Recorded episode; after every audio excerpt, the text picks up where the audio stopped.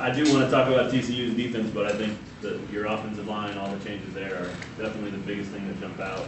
Can, can you just talk about the mindset and the, and the thought process into why you jumbled it the way you did? Well, there's two ways of looking at it. First of all, the, the last thing that I ever want to do is throw coaches or players under the bus. Okay, let's start there.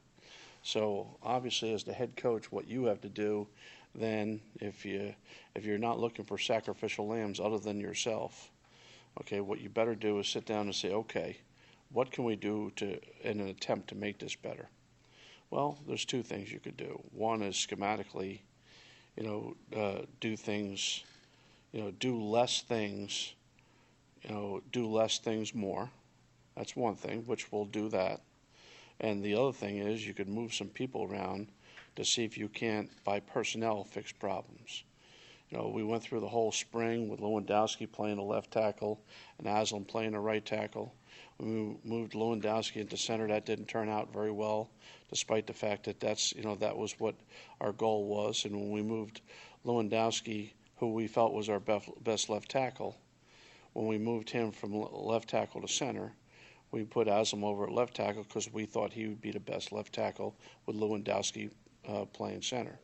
Well, now that Lewandowski's been moved back out to left tackle, we moved Aslam back over to right tackle because that's where our comfort zone. The guys that are actually playing halfway halfway decent in the offensive line have been Smithburg, and Ngalu. You know, they've been the two constant people. Now they've been far from perfect now, mind you, but they've been the two most constant guys we have. You know, we've tried, you know, Lewandowski at center, that didn't work out. Dylan, we, we tried at center, that didn't work out. Smithburg in the spring, we tried at center, that didn't work out. You know, Gavin's the one guy here who's been here, who's played center, guard, and tackle, and who's got some girth to him. You know, he's got he's a you know a 300 pounder that uh, we felt would be the best as we maneuvered these guys and moved them around, gave us the best opportunity to try to do something new. I mean, one you could do it by scheme, and the other one you do it by personnel changes. So we're trying to do both.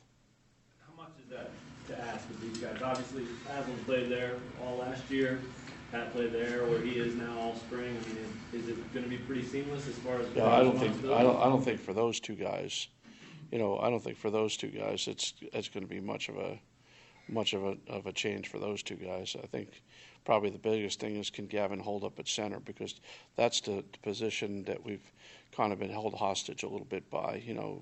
And like I said, that I think it's important as the head coach, you know, you sit there, you don't want to isolate one player one position, you know, for you know for let's let's put all our blame and venom in that in that area. But it's an area that we you know we obviously have to get better because it hasn't been good enough.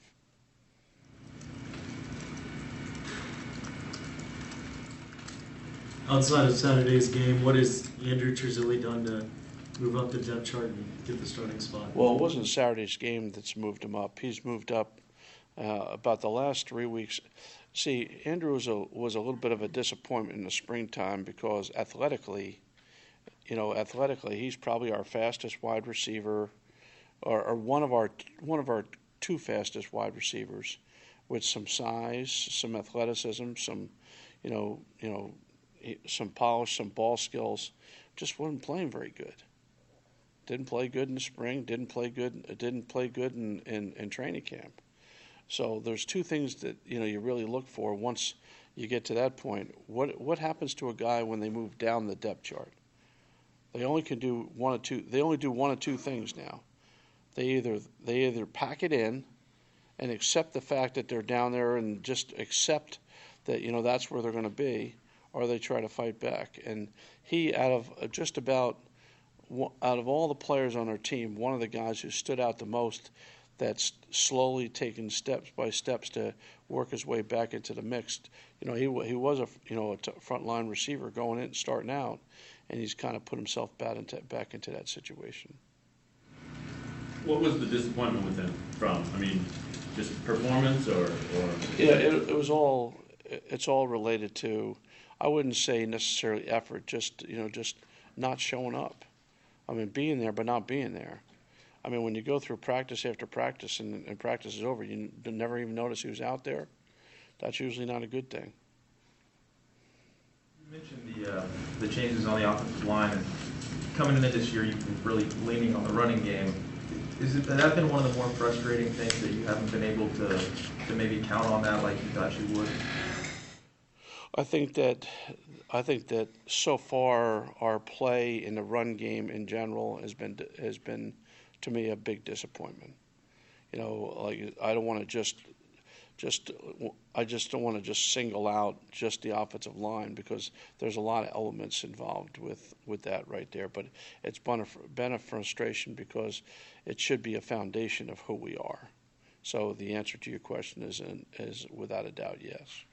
How have you seen James um, kind of react to a new line and maybe not having the, the space to run that he had last year? Well, J- James is a very. The best part about James is, you know, he wasn't picked a captain just because he's he's our one of our best players. You know, he he's really bought into this.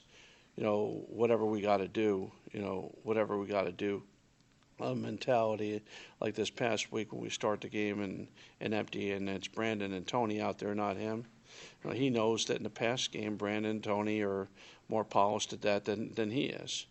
But, uh, you know, we're only four. Uh, I have to give, not to be sarcastic to, to you, Rustin, but at newsflash, we've only played four games. I mean, we're two and two after four games right here, and it hasn't been a pretty two and two, but we are two and two after four games with eight games to go. So I think James is going to have plenty of opportunity to grow along along with this group and see if we can't get this thing improved. And and if we don't, you know, it, it's it's not going to be pretty around here. You know, we have to we have to start getting some things fi- fixed, and that's one of them. With, obviously, in a, in a perfect world or ideal scenario or whatever, you would have one depth chart that you start with, and it would stay that way all year, and everybody would perform great. That's true. Yeah, thanks. Is that a statement or a question? Well, it's getting there. You haven't, you haven't had that, obviously. I- Is there ever a danger or, or, you know, a concern with changing it so often and so frequently? Obviously, you have to do that at some point, but The, the concern is if you if you're not willing to do that. It's a bigger concern if you're if you're not if you're not willing to to do things to try to fix them. I mean, unlike you guys, when you go to bed at night, I'm sitting there in the office trying to figure out, you know, how am I going to fix these problems? And like we said, there's only a couple of mannerisms to fix them.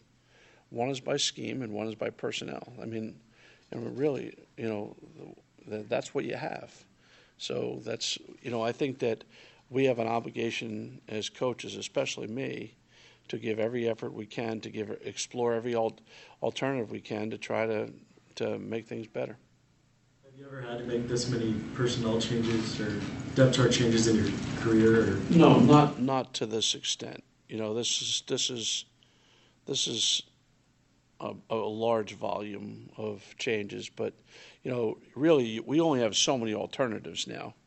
We're kind of running out of alternatives. You know, you just you get to the point where you you, you can. You know, you throw. What do you want? Uh, we're at the point now. We're not going to just start throwing names in the hat and pick out five, and that's where we go. You know, we have to start settling down into what we're going to be. And I think this this week we'll get one more opportunity to see where we are. Look at, you know, we're going against a really good defense this week. This isn't just just an average defense now. This team is salty on defense. This is where they hang their hat on. You know, they hang their hat on their defensive play, and you know, you, the team on deck. You know, it's more of the same. So I mean, we're going to have to get better, or else it's you know it's going to get worse, not better. Getting back to the running game, um, how much does Michael Cummings play into that as far as the packages used him in last week? Well, we tr- we tried to you know get Michael more involved last week, um, on, because when the cornerback has is a run threat, it forces the defense to do things differently than when the quarterback is in a run th- threat, a la Jake. Um, the problem with that is you also become so one dimensional you know, one dimensional now. People have six games of evidence of with what we did with Michael at quarterback last year that they can grow on. You know, when you get back in there, you fall into that same. Well, you're going to be able to complete any passes again, and I think that you, you get into that same bind you know, can you you want, have your cake and eat it too? You know, you just you know you fall into fall into the, they just load up everybody up front and say, look, at they're not going to throw it, and that's the bind you get in. Coach, when it comes to playing center, I know your, your, offensive line coach is a guy that has a lot of experience at that position. What, what? There's no eligibility left. yeah, unfortunately, right. But No, fortunately, right now. yeah. Um, what's for, for guys that are doing this for the first time in live action? What's the hardest part? Is it, is it identifying what they've got to do beforehand? Is it snapping and then getting in ready? What's the hardest part about that? Without a doubt, it's snapping the ball and having a guy hit you in the mouth as soon as you snap the ball. It's not the identification. That's, you know, we have smart guys there. You know, Pat Lewandowski is an intelligent young man. Dylan Admire is an intelligent young man. Gavin Howard's an intelligent young man. You know, these are all 4-0 type of students. So intelligence is not the issue. The issue is when you snap the ball, and, and as soon as you snap the ball, you know, you, you got a guy 300 plus pounds on the other side of you ready to hit you in the mouth. That's, that's the issue. You know, no other position do you have to do that. There's only one, center. You know, guards don't do that. The ball snap, they hit the guy across from them. Their hand, their weights down. Well, you know, their weights down, they're ready to go. Tackle doesn't have to do it either. There's only one position that has to do it, and that's center. Was that leading, do you think, to some of the bad snaps through the course of the game? Oh, I, you know, I mean, some of those, I mean, they looked like me snapping. And I was never any good, in case you're wondering. You know, so uh, I, I think that the, the fear, not the fear, the thought that you're, you're worrying more about the blocking assignment than taking care of the first part of the job. You know, the most important job part of the job is the quarterback center exchange. That's the most that's the most important part. And obviously, you know, there were a number. There's been a number of errors in in that in that quarterback center exchange. I- know you talked a lot about showing your team two, two tapes this week, the first quarter and then splitting it up. When you're watching that first film, um, the line held up. I mean, what do you see from that and, and, and why is it so hard to, to have that maintain consistency? There's the catch. There's the there's the problem I have. You know, you know, I'm no different than your the average you know KU football fan. You know, the different. I'm obviously more analytical, and I know what everyone's doing and what they're supposed to be doing, and what my expectations are of what they are supposed to be doing. So when I sat there and watched it, if we had gotten our clocks clean from the opening, opening kickoff to the end of the game, as much I, I could. First of all, I couldn't be any more miserable. So I can't say I'd be more miserable, but at least I'd have a better understanding. Like we just got whooped. My biggest problem, my biggest problem, we were running the same things now. It wasn't like all of a sudden we changed everything we're doing. Okay, you know, how can you play? And the first quarter was not error free now. We had a couple false starts. You know, we had, you know, we had, we had a couple things go wrong, but it's ten nothing, and you know, you're playing pretty, you know, pretty complimentary football on both sides of the ball with a plus one turnover ratio. Now you end up minus three, so you, you end up turning over four times. You had twelve penalties. You know, your field position was horrendous. You know, uh, the defense is playing on their end of the field most of the game. As a matter of fact, the majority of the points, the ball started from the 50 on in. So, I mean, obviously, what you have to do is, regardless, you got to get them to play on a longer field. So you don't have. That's the first issue you have to deal with. So you're not, you know, letting the opponents start with a short field all the time. The 54 points and the 400 yards passing Tech had. Are you concerned the defense isn't as far along as you had hoped, or, or is it more of a testament to Tech's ability in the short fields that you mentioned? My biggest problem with the defense in the game was third down conversions. Okay, but you know when when the team running hundred plays, you know there's definite an element of fatigue when a team runs hundred plays, and part of that responsibility falls on the offense. You know the offense can't hang the defense out to dry like that.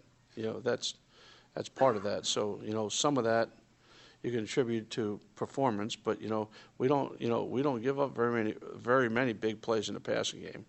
You know, we've been pretty good all year long on you know, and and that element right there. So I think that, you know, when you're out there and then all of a sudden you're out there again and you're out there again. We had three three and outs in a row in the second quarter, when things started to go bad. I mean, all of a sudden you're out there for three plays, boom, you're out. Three plays, boom, you're out. Three plays, boom, you're out. I mean, now that means the defense is back out there, and I think they're just out there way too much. They're just on the field way too much. How much of what happened on Saturday do you think is an isolated incident opposed to something you have to worry about long-term for the rest of the year. Well, if, if you didn't have the first quarter, you'd be concerned with that, wouldn't you? You know, but you did it. The first quarter is part of that game. So I mean, there was part of that game where you sat there and said, "Look at that first quarter. You don't get any triumphs for winning the first quarter now." All I'm saying, because the first quarter is on evidence on tape, you say, "Okay, you can play. You can play. Here's a top 20 team. I mean, you got you're you're whooping them pretty good. It's 10 nothing. Then you know all hell breaks loose." Okay, so I'll go back to my point from before. I would be even my uh, uh, as as upset as I am with how the game went. Okay, I I would I would I'd be scrambling even a lot more if the fact that we didn't have a quarter where we started off the game looking like a team that was going to win the game. You know, if if you were getting whooped right from the, right from the start of the game, it would be even a greater concern. Have you noticed your team buying into that when you told them that, or have you seen eye rolling? I think that Sunday, first of all, they don't eye roll because I don't allow it. You don't know me very well. Because they'd be out of the room in about five seconds. It wouldn't be five seconds. Okay, because when I'm talking, they're listening, or else they're not there. Okay, so that, that I have zero tolerance. And having a son that's 20 years old and being able to read nonverbal communication of college kids, I don't get, I don't get fooled too often on that one. So we'll get past the eye roll part of this uh, part of the question. I think that when they saw what they saw the coaching point after a loss, you always start with something positive. You don't start with the negative first. They're already beaten down. They already feel terrible. I mean, they, they're, I don't have to come and beat them down anymore. I mean, they've been they got beaten down in the game. Then they go with their family and friends to go have dinner afterwards, and they get beaten down all night.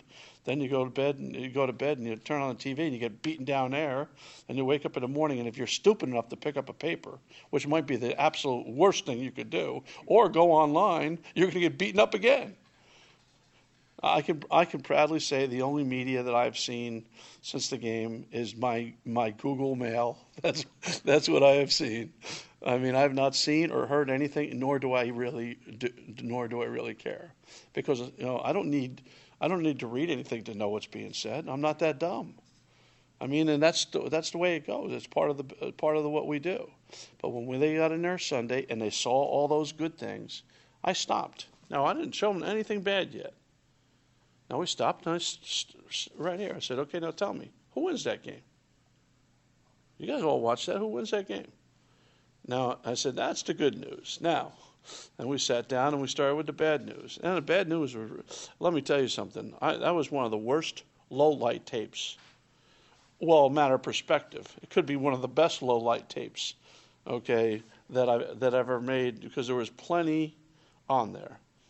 There was offense, there was defense, there was special teams, there was everything. Okay, and I'm saying now that's the same team. Tell me, fellas, what do you want me to do?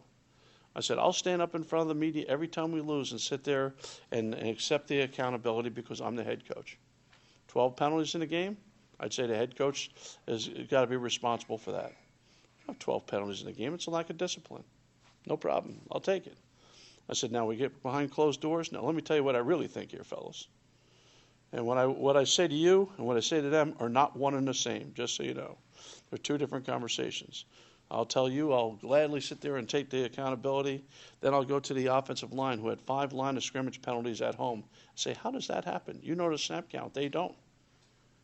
How do you, how do you jump off sides five times? I don't, I don't understand. You want to explain that one to me?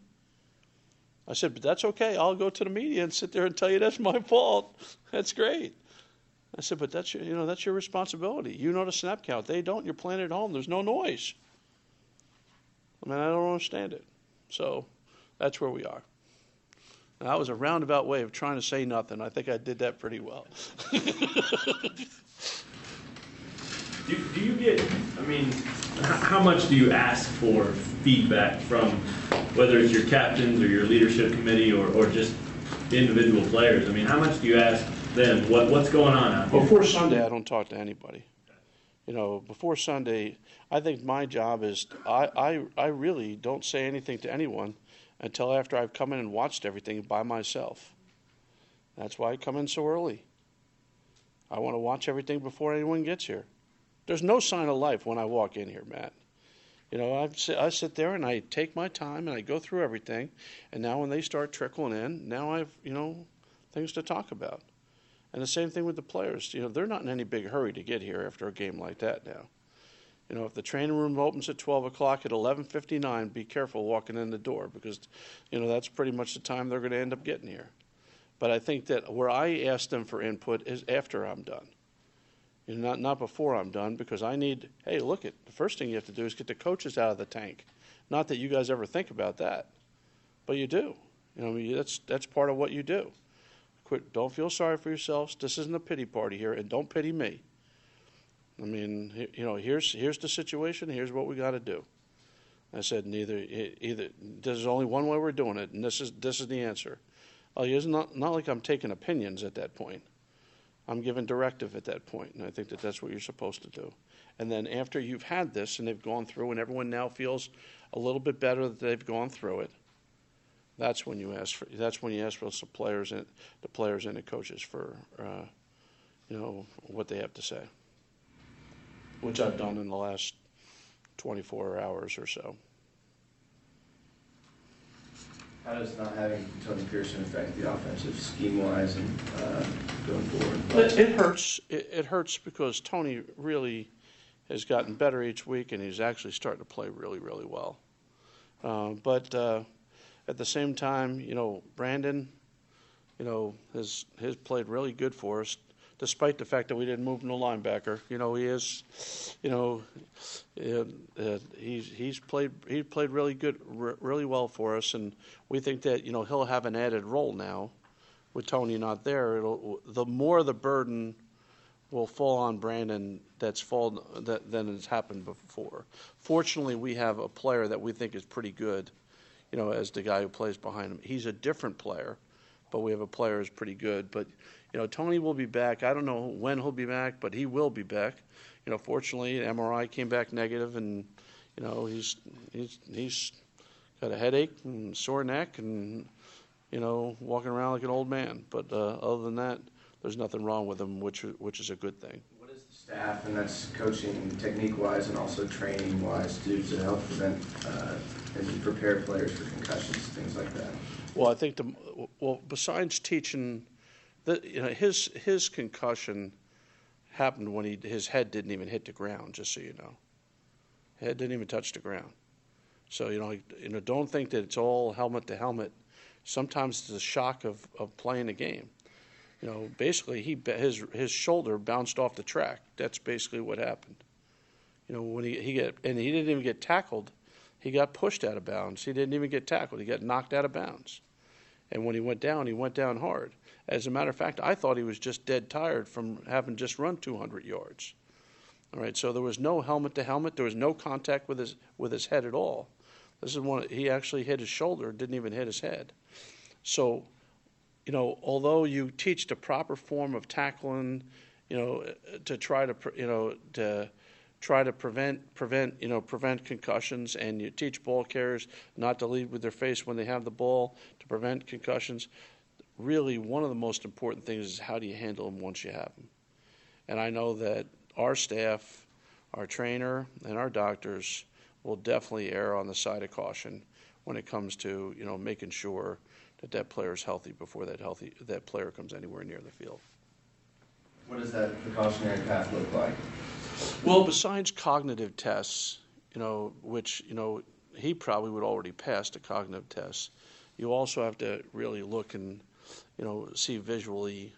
You know, usually the the biggest thing for hurdle for people to clear as a there's a cognitive test that these guys take, and you'd be surprised, you know, how many of them fail it multiple times before they can you know, be cleared and ready to go.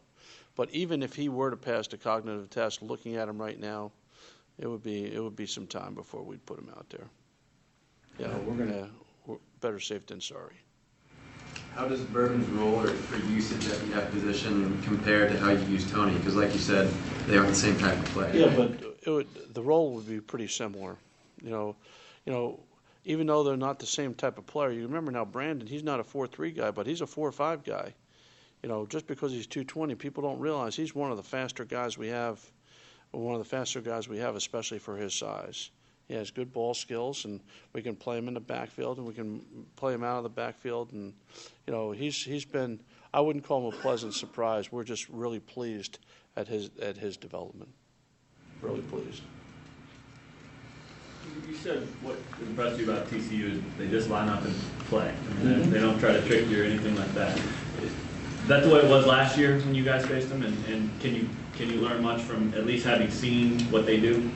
Well, the one thing with this scheme, you know, that they have is they play the safety so close to the line of scrimmage, you know, that you do have opportunities to go over the top. Now, everyone tries to go over the top. You know, everyone tries. I mean, you go back to our game last year, you're going to see about five or six times where you get guys running wide open. You know, but still comes down to execution. You know, being able to when you call for those home runs to go ahead and hit them. You know, we had a couple, and we had you know one in the game the other day. You know, we had you know he had a guy you know pretty well open down down the field. Another time we had him open, he couldn't get to him. But uh, um, I think that they give you some opportunities, but you have to be patient. I mean, you have to make sure that you know you're not sit there and going bombs away against this team, or else you'll be in for a you'll be a long you'll be in for a long night. Can that help? I mean, you, you mentioned that the tackles aren't an issue for you. Uh, with Gavin in there, I mean, can, can that help your offensive line that they're less tricky, less disguised than, than some defenses are? Good news, or you want the good news or bad news? Uh, the good news is that mental errors should be hardly any, and we had a bunch in this past game. That's the good news. The, the bad news is they're good. I mean, so, you know, we shall we'll know what to do against them. Now it's a question of how well we do it against them. That's the good news and the bad news. One of the trademarks of Coach Patterson's teams have always been kind of their physicality. Is this a good, you know, matchup to, to measure what you want to see as It's far as your guys? It's interesting because what they've tried to, you know, and now they're trying to play offense like that too. You know, they're trying to play into that whole thing. You know, very seldom do I sit there and talk about an offense. The two things I said is they play physical and they play hard. You know, they're trying to be balanced, play physical and play hard. Who does that sound like? You know, who who do you know that's been, you know, that that kind of believes in that? Believe well, that's that's a good answer. You know, okay, but that you know, so they kind of, you know, I kind of th- think along with them. Look at, I think our defense has been playing pretty physical. Do I think that they got exposed for for for some big ones in in this game? Yeah. Do I think that they got beat a little bit in the passing game the week before? Yeah. But the bottom line is, I think they've been playing pretty physical at a pretty high level. Okay, I think that, you know, obviously in, in this game right here, you know, if you're not physical on both sides of the ball, you know, you're you're gonna have a tough you're gonna have a tough time. Have you talked to any of your players at all about writing APU on their gear? Somebody asked that the other day. I don't even know what that is. You know, I don't I don't know what that is. You know, I haven't seen any evidence of. You know, somebody asked. Uh, the only thing I saw, and I, I was asked this question after the game the other day, uh, and I only reason I say it because we went down to say the team prayer at the end. I saw somebody with uh, with with Andre Andre Maloney, rest in peace. You know, I, I saw an AM RIP. You know, that's all I saw. So I'm not really familiar. I'd have to know what it is, who's doing it, you know, for me to even make a comment because right now I'm, I'm not I'm not too knowledgeable in the in the worldly things right now. I'm just trying to see if we can't do better against TCU. Yeah, I, re- I really have to call ignorance on that one because I really I really don't know. I know Samson didn't play last week. He's not down here either. What's his status? Yeah, he's he doesn't look like he he looks like he's a ways, you know, a ways from playing. Um, you know, he's maybe just, you know, every time we get going, he gets he re-aggravates himself. He's really not that different than Taylor, to be perfectly honest with you, and and and might not be treated any different than Taylor, to be perfectly honest with you, there too. In other words, he's another guy who's a potential medical redshirt if things keep going the way they're going. Coach Justin McCay started off as one of the starters going into the season, but can you talk about what you've seen from him coming into this point? You know, I was asked, Bob and I, you know, do this radio show, and he asked me that. One of the guys asked that last night, and I said, you know, he played 30 snaps in the game. Some people act like, you know, like he didn't play very much. It's just that he didn't go, have action going his way in, in the game. And when we go into a game plan, you don't, you don't take everyone and figure out, well, how am I going to get the ball to this person, this person, this person, and this person?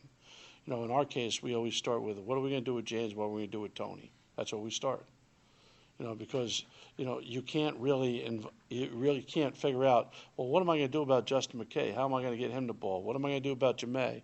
You know, what am I going to do? You know, you can't do it with everyone. You got to figure who you are, and you and everyone else kind of plays off of that. And then when a quarterback's throwing a ball, there's only two ways a quarterback determines who he throws the ball to. Well, three ways. You know, one to be funny, but I'll do that one last. One is one is by progression. You know, you go through a progression A, B, C, D, E. That's one. That's one way. Progression. Another one's by coverage. They do this, you do that. They do that, you do this. And the last one, the the, the funny one, which is more sarcasm than anything, throw it to the guy who gets open. You know, and believe it or not, sometimes that some quarterbacks that I've worked with in the past, that's their, they they move number three to number one, even though it's supposed to be number three, because they have guys that they can count on that are going to get open, so they're just looking for them all the time. That's why you have certain quarterbacks that, you know, develop a certain relationship with a receiver because they just look for them all the time. And I don't think we have that person here at, at this point. Just to clarify one thing, you said Sampson can still qualify for a, a medical red shirt after playing in three games? Yeah. If if if his eh, you can you can play in the first three games if if you're if you have an injury that's chronic that doesn't allow you to go, you know you can you can get a medical red shirt. Yes. I think it, it might even be into the fourth game, you know, but for sure the first three games. You know, I don't know if it's three or four, but three for sure. You know, it might be the first four games, but I know it's at least the first three. And he was only in that's so he would qualify if he couldn't go, which uh, which is a possibility.